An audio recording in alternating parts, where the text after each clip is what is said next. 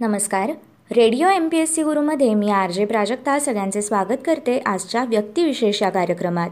आजचे व्यक्तिविशेष आहेत कृष्णाजी केशव दामले. आधुनिक मराठी काव्याचे प्रवर्तक म्हणून ओळखले जाणारे एक श्रेष्ठ कवी म्हणजे कृष्णाजी केशव दामले. काव्य रत्नावली ह्या मासिकाचे संपादक नारायण नरसिंह फडणीस यांच्या सूचनेनुसार त्यांनी केशवसूत या टोपण नावाचा स्वीकार केला. कृष्णाजी केशव दामले यांचा जन्म रत्नागिरीमध्ये सात ऑक्टोबर अठराशे सहासष्ट रोजी झाला. त्यांचे शिक्षण खेड बडोदे वर्धा नागपूर व पुणे या ठिकाणी झाले. शिक्षण कालातच त्यांचा अठराशे ऐंशीमध्ये विवाह झाला. अठराशे एकोणनव्वदमध्ये मॅट्रिकनंतर ते मुंबईला आले. अठराशे सत्त्याण्णवपर्यंत त्यांनी निरनिराळ्या हंगामी नोकऱ्या केल्या. पुढे प्लेगमुळे मुंबई सोडून ते खानदेशात गेले. आरंभी भडगावच्या नगरपालिकेच्या शाळेत दुय्यम शिक्षकाची त्यांनी नोकरी केली. एकोणीसशे एकपासून फैजपूरला मुख्याध्यापक म्हणून त्यांची नेमणूक झाली. एकोणीसशे चारमध्ये धारवाडच्या सरकारी शाळेत मराठीचे शिक्षक म्हणून त्यांची बदली झाली. एकोणीसशे पाच साली हुबळीला गेले असताना त्यांचे प्लेगने निधन झाले व त्याच्या मागून आठच दिवसांनी त्यांच्या पत्नीचेही निधन झाले. केशवसुतांनी विद्यार्थी दशेतच काव्यलेखनाला आरंभ केला असला तरी त्यांचा मुख्य काव्यरचनाकाल हा अठराशे पंच्याऐंशी ते एकोणीसशे पाच हाच होय. या काळातील त्यांच्या सुमारे एकशे पस्तीस कविता आज उपलब्ध आहेत. नागपुरास असताना रेवरण टिळक व कवी वसंत यांचा सहवास त्यांना लाभला होता. काव्य हे त्यांचे जीवनध्येय असल्याने स्वाभाविकपणेच त्यांनी काव्यरचनेच्या नव्या वाटा चोखाळल्या. या प्रयत्नात प्रारंभीच्या संस्कृत काव्याचा आदर्श अल्पकालीन ठरला व पूर्वकालीन मराठी काव्य प्रभावशून्य ठरले. परंतु इंग्रजीतील स्वच्छंदतावादी मनोवृत्तीच्या वर्ड्सवर्थ शेली आणि किट्स यांच्यासारख्या कवींचे काव्य मात्र त्यांना प्रेरक व अनुकरणीय वाटले. इंग्रजी अभ्यासक्रमातून व वी मो. महाजनींनी विविध ज्ञानातून विस्तारातून प्रकाशित केलेल्या भाषांतरावरून इंग्रजी स्वच्छंदतावादी काव्य त्यांच्यासाठी काहीसे परिचित झाले. त्या काव्याच्या चिंतन मननातून केशवसुतांनी आत्मलेखनात्मक स्फुटभाव कविता लिहिली व मराठी कवितेला इंग्रजी काव्यातील आविष्काराचे नवे व क्रांतिकारक वळण दिले. त्यांच्या काव्यात व व्यक्तिगत स्नेहसंबंध कवी व कवित्व स्त्री पुरुषातील प्रेम निसर्ग समाजखोरी बंडखोरी व गूढ साक्षात्कारी अनुभूती अशा विविध विषयांवरील भावानुभवांचा आविष्कार आढळतो. एका दृष्टीने स्वच्छंदतावादी मनोवृत्तीचाच विविध रूपांनी झालेला हा आविष्कार आहे. या मनोवृत्तीचा आविष्कार मराठी काव्यक्षेत्रात निश्चितच क्रांतिकारक ठरला म्हणून केशवसुतांच्या संख्येने अल्प असलेल्या प्रत्येक प्रकारच्या काव्यरचनेला नंतरच्या काळात सर्वत्र परंपरा लाभू शकली. नवीन काव्याबरोबरच काव्यविषयक नवा दृष्टिकोन व नवी अभिरुची निर्माण करण्याची जबाबदारी नव्या कवींवर पडते. केशवसुतांनी अशा जबाबदारीने लिहिलेल्या कवितांपैकी अठराशे शहाण्णवमध्ये लिहिलेली स्फूर्ती अठराशे नव्याण्णवची कवितेचे प्रयोजन एकोणीसशे एक सालचे आम्ही कोण आणि एकोणीसशे चार सालची प्रतिभा या कविता महत्त्वाच्या आहेत.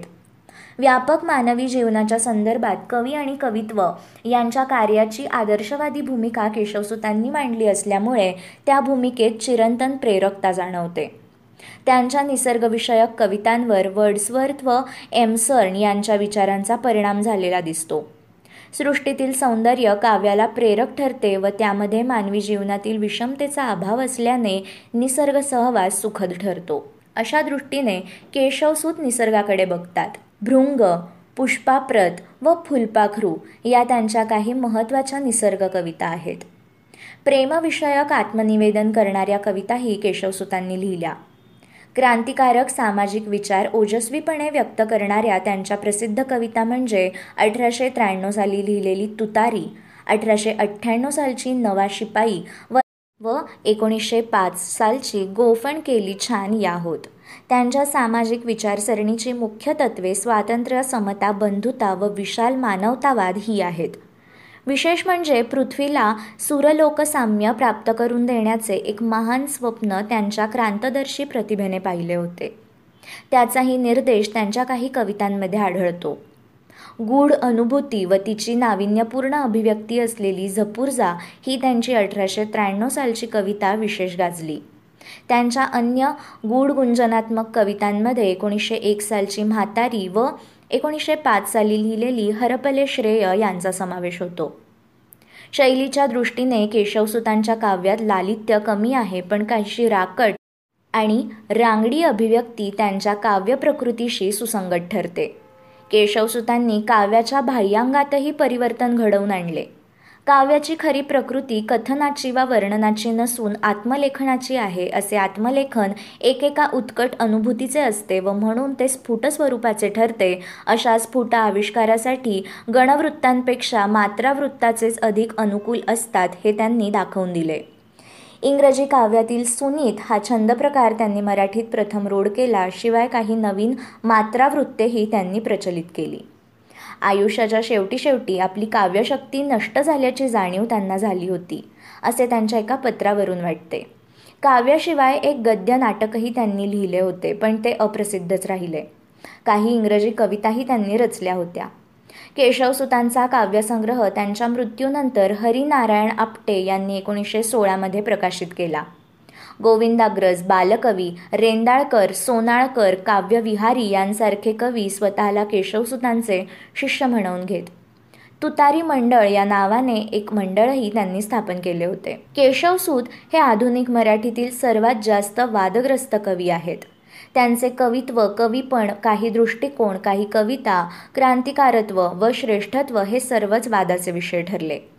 एकांगी समीक्षेने पुष्कळदा अशा वादांचा जन्म होतो. ही वादग्रस्तता केशवसुतांच्या श्रेष्ठत्वाचाच एक पुरावा होता.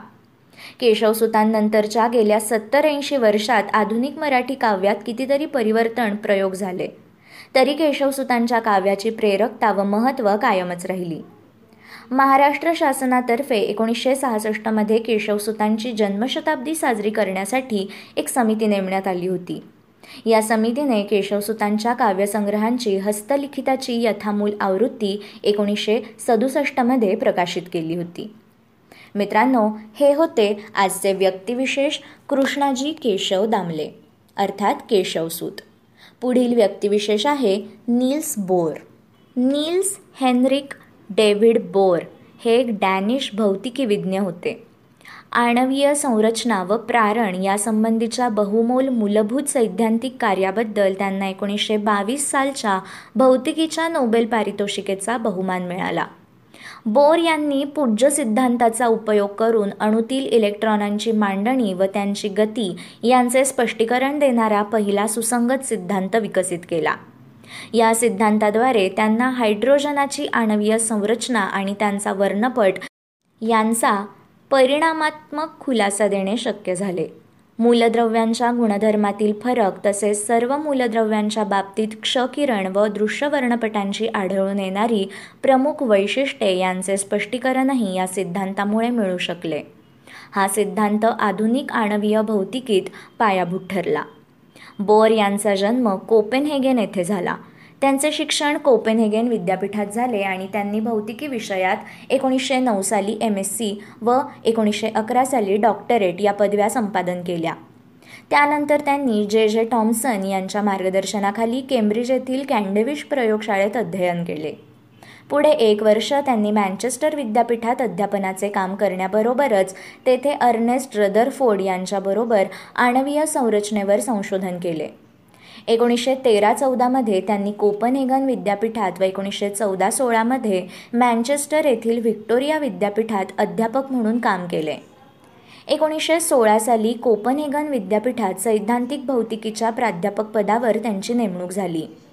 त्यांच्या कार्याच्या प्रभावामुळे या विद्यापीठात त्यांच्याकरिता इन्स्टिट्यूट फॉर थिअरॉटिकल फिजिक्स ही संस्था स्थापन करण्यात आली. आणि एकोणीसशे वीसपासून मृत्यूपर्यंत या संस्थेत ते संचालक म्हणून काम करत होते. त्यांच्या मार्गदर्शनाखाली ही संस्था युरोपातील एक अग्रेसर ज्ञानकेंद्र म्हणून नावारूपास आली. दुसऱ्या महायुद्धात नाझींनी डेन्मार्क व्यापल्यावर बोर डेन्मार्क सोडून स्वीडनला गेले. युद्धाची शेवटची दोन वर्षे त्यांनी इंग्लंड आणि अमेरिकेत वास्तव्य केले. अमेरिकेत त्यांनी अणुबॉम्ब निर्मितीच्या प्रकल्पात अणुबॉम्बच्या क्रियाप्रवर्तनाच्या प्रारंभिक अवस्थेसंबंधी महत्त्वाचे कार्य केले. विद्यार्थी दशेत असताना पृष्ठताणासंबंधी त्यांनी केलेल्या सैद्धांतिक व प्रायोगिक संशोधनाबद्दल त्यांना कोपेनहेगन अकॅडमी ऑफ सायन्सेस याचे सुवर्णपदक मिळाले. डॉक्टरेटसाठी त्यांनी धातूंचा इलेक्ट्रॉन सिद्धांत या विषयावर प्रबंध सादर केला. त्यानंतर मात्र त्यांनी प्रामुख्याने सैद्धांतिक स्वरूपाचे संशोधन केले. मँचेस्टर येथे त्यांनी अल्फा किरणांच्या शोषणासंबंधी प्रथमतः संशोधन केले आणि नंतर रुदरफोर्ड यांच्या अणुकेंद्राच्या शोधाच्या आधारे आणवीय संरचनेच्या अभ्यासास सुरुवात केली. त्या काळी सैद्धांतिक भौतिकीत प्रमुख स्थानापर्यंत पोचलेल्या मार्क्स प्लँक यांच्या पुंज सिद्धांतातील संकल्पनांचा उपयोग करून बोर यांनी आणवीय संरचनेचे प्रतिमान एकोणीसशे तेरा साली यशस्वीपणे मांडले. आणि याच प्रतिमानाला बोर अणू असे नाव प्राप्त झाले.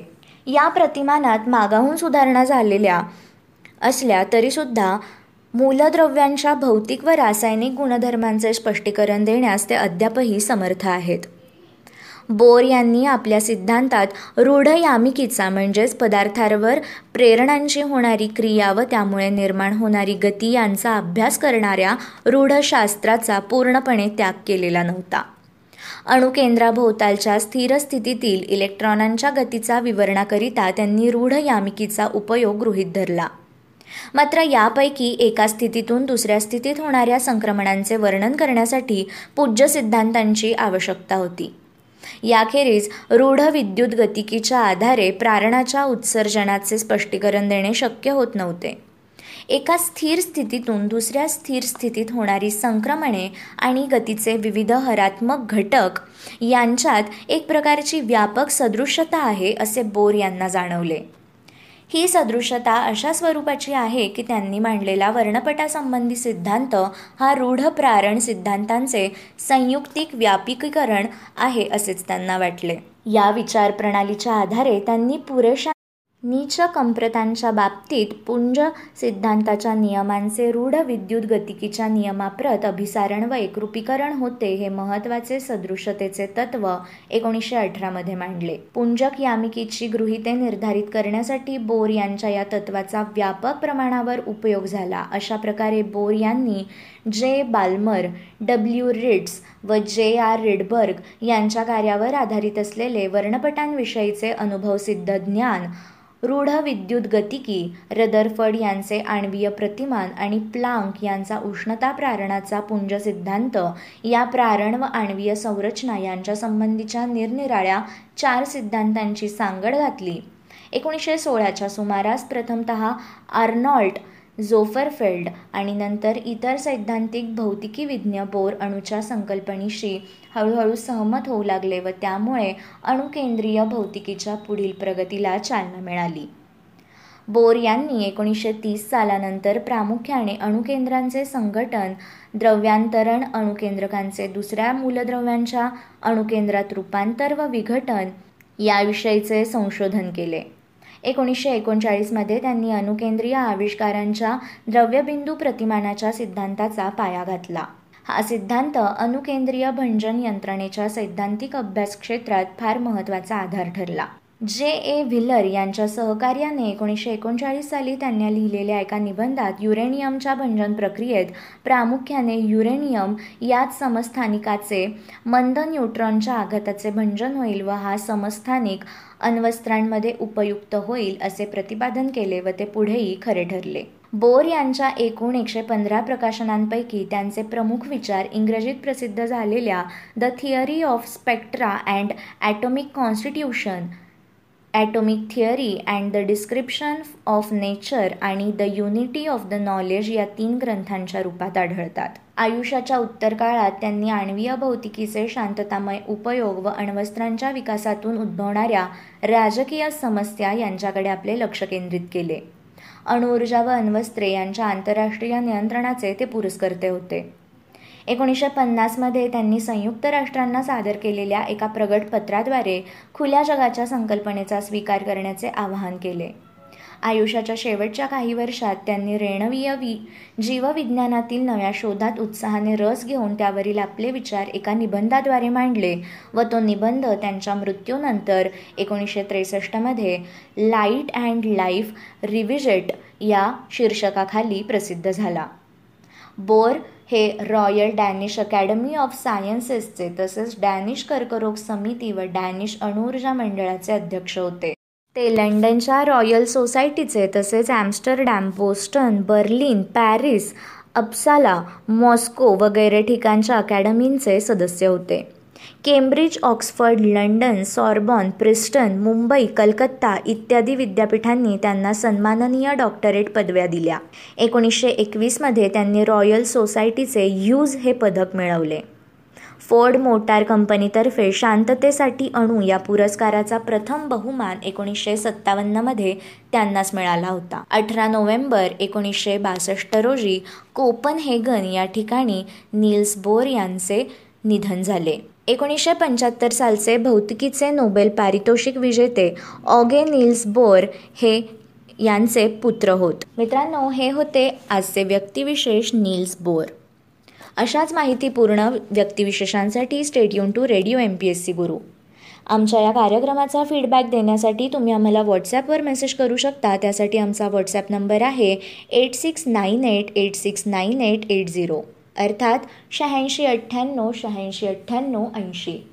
अशाच माहितीपूर्ण आणि अभ्यासपूर्ण सत्रांसाठी ऐकत रहा Radio M P S C Guru spreading the knowledge powered by Spectrum Academy. नमस्कार Radio M P S C Guru spreading the knowledge powered by Spectrum अकॅडमीमध्ये मी प्रिया तुम्हा सगळ्यांचं स्वागत करते. मित्रांनो आपण व्यक्तिविशेष या सत्रात सामाजिक कला क्रीडा विज्ञान तंत्रज्ञान राजकारण चित्रकला अशा सगळ्याच क्षेत्रात ज्या व्यक्तींनी स्वतःचं असं नाव कमवलं आहे अशा व्यक्तींची माहिती घेत असतो. आज आपण अशाच एका चर्चेतल्या व्यक्तीविषयी माहिती घेणार आहोत.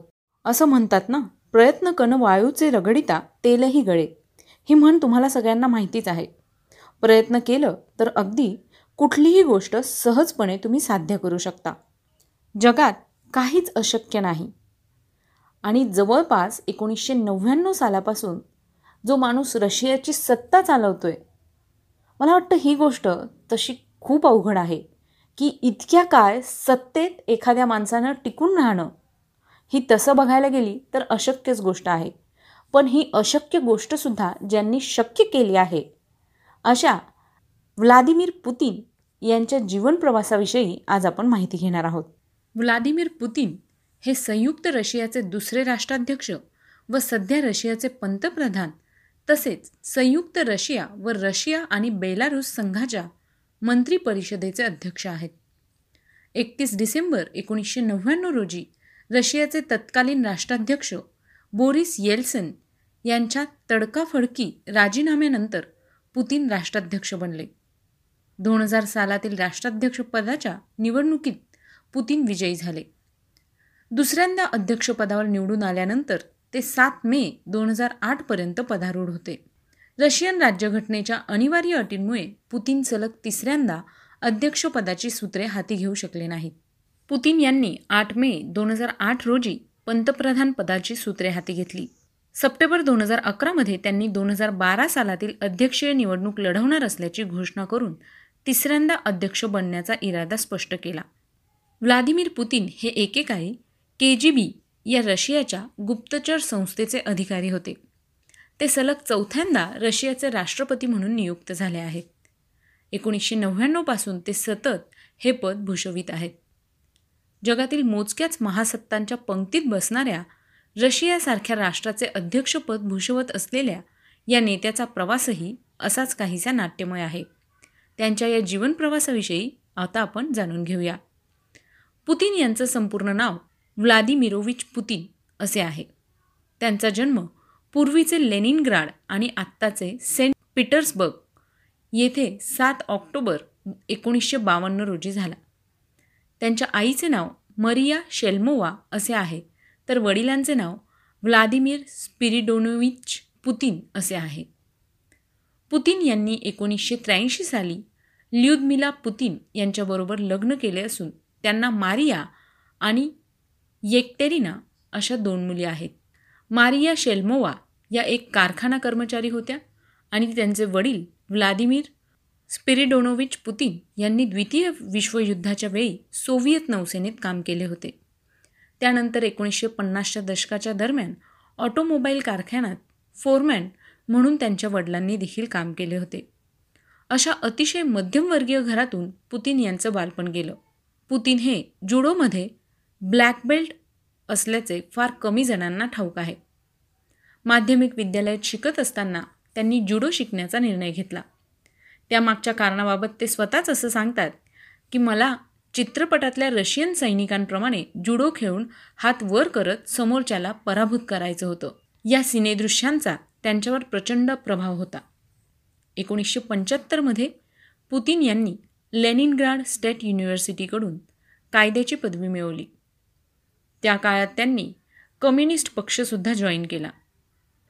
मात्र काही काळानंतर त्यांनी त्या पक्षाचा सदस्यत्वाचा राजीनामा दिला. त्यांच्या मते साम्यवाद ही एक चुकलेली गल्ली इतकंच आहे. सुरुवातीला कायद्यातील करिअर केल्यानंतर पुतीन यांनी एकोणीसशे पंच्याहत्तरमध्ये के जी बी स्टेट सिक्युरिटी कमिटीमध्ये त्यांना भरती करण्यात आलं. तिथे त्यांनी पंधरा वर्षांसाठी ऑफिसर म्हणून काम केलं. यातील शेवटची सहा वर्ष ड्रेसडेन आणि पूर्व जर्मनीमध्ये त्यांनी खर्च केली. एकोणीसशे एक्क्याण्णवमध्ये के जी बीला लेफ्टनंट कर्नल पदवी असताना त्यांनी हे पद सोडलं आणि त्यानंतर ते परत रशियाला आले. तिथे ते लेनिनग्रॅड स्टेट युनिव्हर्सिटीच्या बाह्य अंतर्गत कामकाजाचे प्रभारी होते. इथेच पुतीन आपल्या माजी शिक्षक अनातोली सोबॅकाची सल्लागार बनले होते. प्रभावी राजकारण म्हणून प्रतिष्ठा मिळवताना पुतीन एकोणीसशे चौऱ्याण्णव साली सेंट पीटर्सबर्गच्या पहिल्या डिप्टी मेयर पदावर पोहोचले. एकोणीसशे शहाण्णवमध्ये मॉस्को येथे गेल्यानंतर पुतीन रशियाच्या पहिल्या अध्यक्ष बोरिस येल्सिनच्या प्रशासकीय कर्मचाऱ्यांसह या ताफ्यात सामील झाले. पुतीनला एक वाढता तारा म्हणून ओळखून येल्सिन यांनी त्यांना फेडरल सिक्युरिटी सर्व्हिस म्हणजेच एफ एस बी प्रभावी सुरक्षा परिषदेचे सचिव म्हणून नियुक्त केले. नऊ ऑगस्ट एकोणीसशे नव्याण्णव रोजी येल्सिनने त्यांना कार्यकारी पंतप्रधान म्हणून नियुक्त केले. सोळा ऑगस्ट रोजी रशियन फेडरेशनचे विधानमंडळ राज्य ड्युमा यांनी पुतीन यांची पंतप्रधान म्हणून नियुक्तीची पुष्टी केली. विशेष बाब म्हणजे जेव्हा त्यांची नियुक्ती प्रभारी म्हणून झाली त्याचवेळी पुतीन यांनी राष्ट्रपती होण्याचा मनसुबा उघडपणे जाहीर केला होता. जेव्हा एकतीस डिसेंबर एकोणीसशे नव्याण्णव रोजी बोरिस येल्सिनने अनपेक्षितपणे राजीनामा दिला होता तेव्हा रशियाच्या संविधानाने पुतीन यांना रशियन फेडरेशनचे कार्यकारी अध्यक्ष केले होते. त्याच दिवशी त्यांनी येल्सिन आणि त्यांच्या नातेवाईकांना त्यांनी केलेल्या गुन्ह्याबद्दल संरक्षण देण्याचे राष्ट्रपती हुकूम जारी केले. बोरिस यांच्यावर अपव्यवहार आणि पदाचा गैरवापर असा ठपका ठेवला गेला होता. नियमित रशियन राष्ट्राध्यक्षांच्या निवडणुकीची जून दोन हजारची पूर्वनियोजित असताना येल्सिनच्या राजीनाम्यामुळे सव्वीस मार्च दोन हजार रोजी तीन महिन्यांच्या आत निवडणुका घेण्याची गरज पडली. त्यात एकूण मताच्या त्रेपन्न टक्के इतकं घवघवीत यश मिळवत पुतीन रशियाचे राष्ट्राध्यक्ष बनले. राष्ट्रपती झाल्यानंतरही पुतीन यांना फारशी लोकप्रियता नव्हती. मात्र दुसऱ्या चाचेन लढाईनंतर जे रशिया लष्कर आणि चाचेन अलगाववादी यांच्या हाती आली. त्यातल्या धाडसी लष्करी कारवाईच्या निर्णयामुळे ते प्रसिद्धीस होतात आले आणि प्रचंड लोकप्रिय झाले. ही चाचेनची लढाई ऑगस्ट एकोणीसशे नव्याण्णव ते मे दोन हजार या काळात झाली. एकोणीसशे नव्वदच्या दशकाच्या सुरुवातीस सोव्हिएत युनियनच्या विघटनानंतर देशाच्या संपत्तीवर नियंत्रण ठेवणाऱ्या रशियाच्या व्यावसायिकांसह वाटाघाटी करून पुतीन यांनी आपल्या पहिल्या टर्मच्या बहुतेक काळात अयशस्वी रशियन अर्थव्यवस्थेत सुधारणा करण्यावर लक्ष केंद्रित केले. त्यावेळी वित्तीय निरीक्षकांच्या मते पुतीन यांनी क्रेमलिन नियमांद्वारे खेळल्यास व्यावसायिक अधिक समृद्ध होतील असे या बड्या व्यावसायिकांना स्पष्ट केले. रेडिओ फ्री युरोपने दोन हजार पाचमध्ये पुतीनच्या काळातील रशियन व्यवसाय टायकोन्सची संख्या मोठ्या प्रमाणावर वाढली. पुतीन यांच्या या ग्रेट सौदा करणाऱ्या व्यावसायिकांमुळे प्रत्यक्षात रशियन अर्थव्यवस्थेत सुधारणा झाली आणि त्यातली अनिश्चितता मोठ्या प्रमाणात कमी झाली. चौदा मार्च दोन हजार चार रोजी पुतीन यांना एकाहत्तर टक्के मतदानाद्वारे थेट कल मिळाल्यामुळे राष्ट्रपतीपदासाठी पुन्हा ते निवडून आले. अध्यक्ष म्हणून आपल्या दुसऱ्या कार्यकाळात पुतीन यांनी सोव्हिएत युनियनच्या पतन काळात निर्माण झालेल्या रशियन लोकांच्या समस्या आणि त्यांचे झालेल्या आर्थिक नुकसानास भरून काढण्यास सुरुवात केली. दोन हजार पाचमध्ये ते रशियामध्ये आरोग्यसेवा शिक्षण गृहनिर्माण आणि शेती सुधारण्यासाठी डिझाईन केलेले राष्ट्रीय प्राधान्य प्रकल्प पुतीन यांनी सुरू केले. यावरून आपण असं म्हणू शकतो की पुतीन यांचं संरक्षण क्षेत्रातील ऐतिहासिक पाऊल यातून भारत बरंच काही शिकू शकतो. डिसेंबर दोन हजार सातच्या या निवडणुकीमध्ये यू एसमधल्या काँग्रेसच्या निवडणुकीच्या बरोबरीने पुतीन यांच्या युनायटेड रशिया पक्षाने राज्य ड्युमाचे नियंत्रण सहजपणे कायम ठेवले जे रशियन लोकांनी त्यांच्या आणि त्यांच्या धोरणांचे सतत समर्थन केलेल्यांचे थेट द्योतक होते. मतदान केंद्रांवर स्थापन केलेल्या सुमारे चारशे परदेशी निरीक्षकांद्वारे निवडणुकांवर यावेळी नजर ठेवण्यात आली होती. त्यांच्या निवेदनात असे म्हटले की निवडणूक प्रक्रियेला धक्का बसायला नको. परिणामी या आरोपातून पुतीन यांची सुटका झाली. आणि पुन्हा एकदा चार मार्च दोन हजार बारा रोजी पुतीन यांनी चौसष्ट टक्के मतदानासह तिसऱ्यांदा राष्ट्रपती पदाचा विजय मिळवला. या काळात त्यांना बऱ्याच मोठ्या प्रमाणात राजकीय आरोप आणि जनतेच्या रोषाला सामोरे जावे लागले. पण तरीही त्यांनी आपली विजयी घो घौडदोग कायम ठेवली. त्यानंतरच्या कार्यकाळात त्यांना बऱ्याच कलुषित आणि आरोपी अशा घटनांमधून स्वतःला सिद्ध करावे लागले. मार्च दोन हजार अठरा रोजी पुतीन यांना रशियाचे अध्यक्ष म्हणून चौथ्यांदा सहज निवडण्यात आले होते. त्यांना शहात्तर टक्के मतदारांनी मतदान केले होते. त्यापैकी सदुसष्ट टक्के सर्व मतदारांनी मतपत्रिका सादर केली होती. त्यांच्या तिसऱ्या कार्यकाळात त्यांच्या नेतृत्वाखाली विरोधी पक्षाच्या नेत्याने फक्त तेरा टक्के मिळवली होती. अधिकृतपणे सात मे रोजी कार्यालय कामकाज हाती घेतल्यावर काही काळानंतर पुतीन यांनी घोषित केले की रशियन संविधानाचे पालन करून दोन हजार चोवीसमध्ये ते पुन्हा निवडणूक घेणार नाहीत. अशा पद्धतीची राजकीय कारकीर्द असणारे पुतीन हे भारताचे जवळचे मित्र समजले जातात. त्यांच्या पूर्वीपासून रशिया आणि भारताची असलेली मैत्री त्यांनी अधिक दृढ केली आहे. पुतीन यांच्या अध्यक्षीय कारकिर्दीत रशियन अर्थव्यवस्था आर्थिक संकटातून वर आली आहे. सलग नऊ वर्ष रशियन अर्थव्यवस्थेत वृद्धी होत आहे. देशाचे सकल आर्थिक उत्पन्न बहात्तर टक्के वाढले आहे आणि गरिबी पन्नास टक्क्यांनी घटली आहे. देशातील जनतेचे सरासरी मासिक उत्पन्न ऐंशी अमेरिकी डॉलरहून वाढून सहाशे चाळीस अमेरिकी डॉलर झाले आहे. तर मित्रांनो आजच्या सत्रात आपण चर्चेतील व्यक्ती व्लादिमीर पुतीन यांच्याविषयीची माहिती ऐकली. ही माहिती तुम्हाला कशी वाटली ते आम्हाला नक्की कळवा. तुमचे फीडबॅक आम्हाला नक्की पाठवा. चला तर मग मित्रांनो मी प्रिया तुम्हा सगळ्यांची रजा घेते. पुन्हा भेटूया उद्याच्या व्यक्तिविशेष या सत्रात एका नवीन व्यक्तीची माहिती ऐकण्यासाठी. तोपर्यंत घरी राहा सुरक्षित राहा स्वतःची आणि स्वतःच्या कुटुंबियांची काळजी घ्या. अत्यावश्यक असल्यासच घराबाहेर पडा. करोना संसर्ग होऊ नये म्हणून आवश्यक ते नियम काटेकोरपणे पाळा. आणि हो घरी आहात तर अशीच नवनवीन माहिती ऐकण्यासाठी ऐकत रहा radio M P S C Guru spreading the knowledge. Powered by Spectrum Academy नमस्कार radio M P S C गुरुमध्ये मी आर जी प्रिया. तुम्हा सर्वांचं मनापासून स्वागत करते.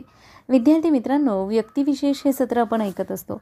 यामध्ये काही विशेष व्यक्तींची माहिती आपण जाणून घेत असतो. अशा व्यक्तींची जीवनगाथा त्यांचा जीवनप्रवास जो संपूर्ण मानवजातीला उपयोगी पडला आहे. त्यामुळे त्यांची उल्लेखनीय कामगिरी या सत्रातून आपण जाणून घेण्याचा प्रयत्न करत असतो. मग यामध्ये सामाजिक कला क्रीडा विज्ञान तंत्रज्ञान अशा सगळ्याच क्षेत्रात ज्या व्यक्ती आहेत ज्यांनी अशी कामगिरी केली आहे त्यांच्याविषयीचीच सविस्तर माहिती आपण या सत्रात जाणून घेत असतो. आजच्या या सत्रात आपण डॅनिश भौतिकी तज्ज्ञ अन्वीय संरचना व प्रारंभ यासंबंधीच्या बहुमोल मूलभूत सैद्धांतिक कार्याबद्दल ज्यांना एकोणीसशे बावीस सालचा भौतिकशास्त्राचा नोबेल पारितोषिकाचा बहुमान मिळाला होता. असे शास्त्रज्ञ म्हणजे नील्स बोहर. यांच्याच विषयी आज आपण जाणून घेणार आहोत आपल्या व्यक्तिविशेष या सत्रामध्ये. बोहरचे अन्वीय प्रतिकृती म्हणजे बोहर ॲटॉमिक मॉडेल आणि बोहरची प्रतिकृती म्हणजे बोहर मॉडेल. विद्यार्थी मित्रांनो या दोन शोधांसाठी बोहर खरं प्रसिद्ध होता. मित्रांनो बोहर यांनी पुंज सिद्धांताचा उपयोग करून अणूतील इलेक्ट्रॉनांची मांडणी व त्यांची गती यांचं स्पष्टीकरण देणारा पहिला सुसंगत सिद्धांत विकसित केला. या सिद्धांताद्वारे त्यांनी हायड्रोजनची आण्वीय संरचना आणि त्याचा वर्णपट यांचा परिमाणात्मक खुलासा देणं शक्य झालं. मूलद्रव्यांच्या गुणधर्मातील फरक तसेच सर्व मूलद्रव्यांच्या बाबतीत क्षकिरण व दृश्य वर्णपटांची आढळून येणारी प्रमुख वैशिष्ट्ये यांचं स्पष्टीकरणही या सिद्धांतांमुळे मिळू शकलं. हा सिद्धांत आधुनिक आण्विक भौतिकशास्त्रात पायाभूत ठरला. बोहर यांचा जन्म कोपनहेगन या ठिकाणी सात ऑक्टोबर अठराशे पंच्याऐंशी रोजी झाला. त्यांचे शिक्षण कोपनहेगन विद्यापीठात झाले आणि तेथे त्यांनी भौतिकी विषयात एकोणीसशे नऊ साली एम एस सी व एकोणीसशे अकरा साली डॉक्टरेट या पदव्या संपादन केल्या. त्यानंतर त्यांनी जे जे थॉम्सन यांच्या मार्गदर्शनाखाली केम्ब्रिज येथील कॅव्हेंडिश प्रयोगशाळेत अध्ययन केले. पुढे एक वर्ष त्यांनी मँचेस्टर विद्यापीठात अध्यापनाचे काम करण्याबरोबरच तेथे अर्नेस्ट रुदरफोर्ड यांच्याबरोबर आण्वीय संरचनेवर म्हणजेच ॲटॉमिक मॉडेलवर संशोधन केलं. एकोणीसशे तेरा चौदामध्ये त्यांनी कोपनहेगन विद्यापीठात व एकोणीसशे चौदा आणि सोळामध्ये मँचेस्टर येथील व्हिक्टोरिया विद्यापीठात अध्यापक म्हणून काम केले. एकोणीसशे सोळा साली कोपनहेगन विद्यापीठात सैद्धांतिक भौतिकीच्या प्राध्यापक पदावर त्यांची नेमणूक झाली. त्यांच्या कार्याच्या प्रभावामुळे या विद्यापीठात त्यांच्याकरिता इन्स्टिट्यूट फॉर थेरॉटिकल फिजिक्स ही संस्था स्थापन करण्यात आली आणि एकोणीसशे वीसपासून मृत्यू पावेतो या संस्थेत संचालक म्हणून त्यांनी काम केले. त्यांच्या मार्गदर्शनाखाली ही संस्था युरोपातील एक अग्रेसर ज्ञान केंद्र म्हणून नावारूपास आली. दुसऱ्या महायुद्धात नाझींनी डेन्मार्क वापरल्यावर बोहोर डेन्मार्क सोडून स्वीडनला गेले. युद्धाची शेवटची दोन वर्ष त्यांनी इंग्लंड आणि अमेरिकेत वास्तव्य केले. अमेरिकेत त्यांनी अणुबॉम्ब निर्मितीच्या प्रकल्पात अणुबॉम्बच्या क्रियाप्रवर्तनाच्या प्रारंभिक अवस्थेसंबंधी महत्त्वाचं कार्य केलं. विद्यार्थी दशेत असताना पृष्ठताणासंबंधी त्यांनी केलेल्या सैद्धांतिक व प्रायोगिक संशोधनाबद्दल त्यांना कोपनहेगन अकॅडमी ऑफ सायन्सचे सुवर्णपदक मिळाले. डॉक्टरेटसाठी त्यांनी धातूंचा इलेक्ट्रॉन सिद्धांत या विषयावर प्रबंध सादर केला होता. त्यानंतर मात्र त्यांनी प्रामुख्याने सैद्धांतिक स्वरूपाचे संशोधन केले. मँचेस्टर येथे त्यांनी अल्फा किरणांच्या शोषणासंबंधी प्रथमत संशोधन केलं आणि नंतर रुदरफोर्ड यांच्या अणुकेंद्रांच्या शोधाच्या आधारे अन्वीय संरचनेच्या अभ्यासास सुरुवात केली.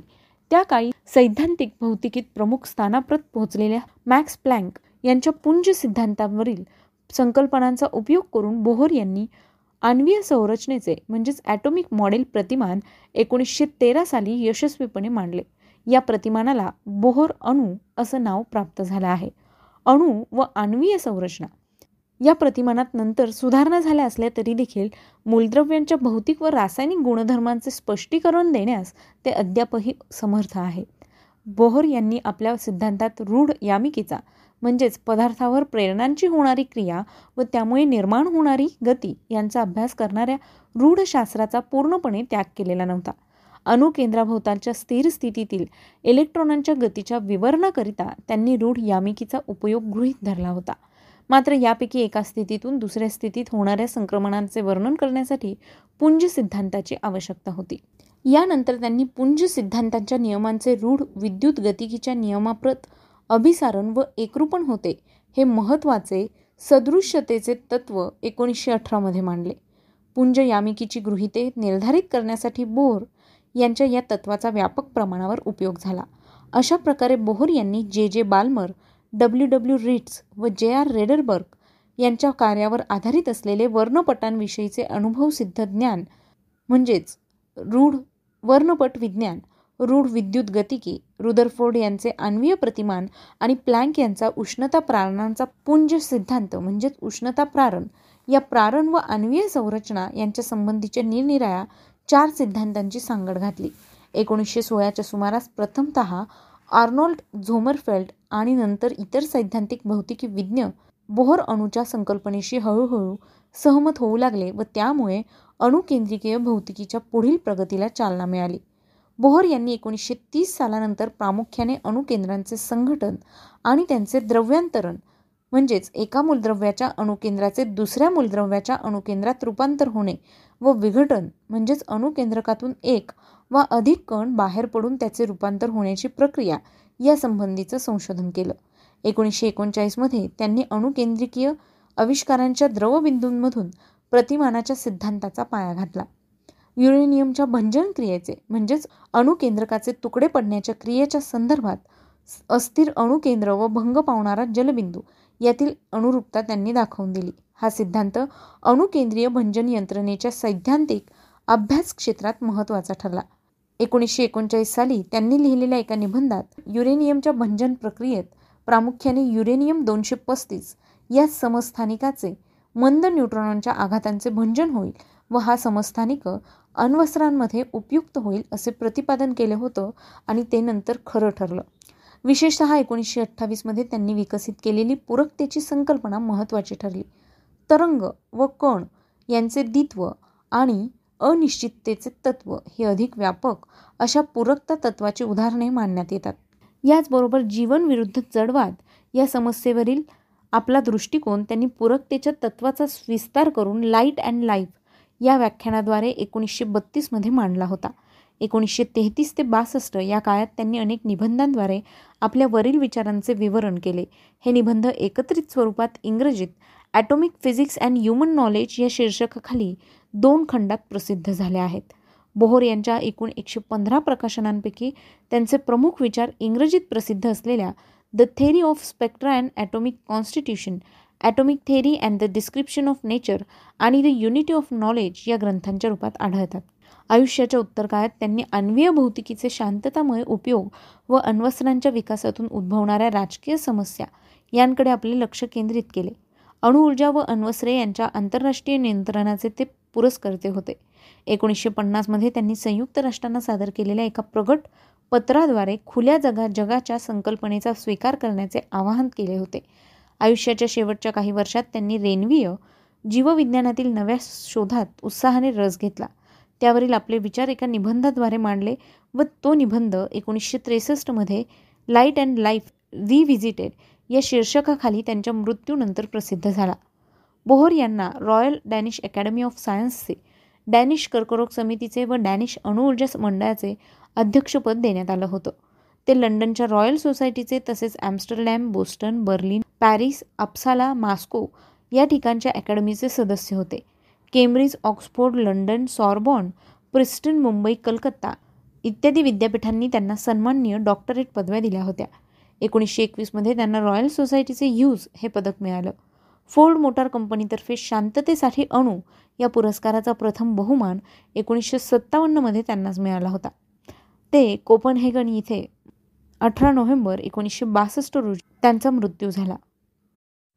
मित्रांनो नील्स बोहर हे अणुसंरचनेचा शोध लावणारे एक प्रसिद्ध शास्त्रज्ञ होते. आज अणूची संरचना आपल्याला समजते ती केवळ नील्स बोहर यांच्यामुळेच. आणि त्यांना विनम्र अभिवादन आणि ही माहिती तुम्हाला कशी वाटली ते आम्हाला नक्की कळवा. त्यासाठीचा आमचा व्हॉट्सअप क्रमांक आहे शहाऐंशी अठ्ठ्याण्णव शहाऐंशी अठ्ठ्याण्णव ऐंशी. म्हणजेच eight six nine eight eight six nine eight eight zero चला तर मग विद्यार्थी मित्रांनो मी आरजे प्रिया तुम्हा सगळ्यांची रजा घेते. पुन्हा भेटूया उद्याच्या व्यक्तिविशेष या सत्रात एका नवीन व्यक्तीची सविस्तर माहिती जाणून घेण्यासाठी. तोपर्यंत काळजी घ्या सुरक्षित राहा आणि अर्थातच ऐकत राहा तुमचा लाडका रेडिओ म्हणजेच radio M P S C Guru stay युन to radio M P S C Guru spreading the knowledge powered by Spectrum Academy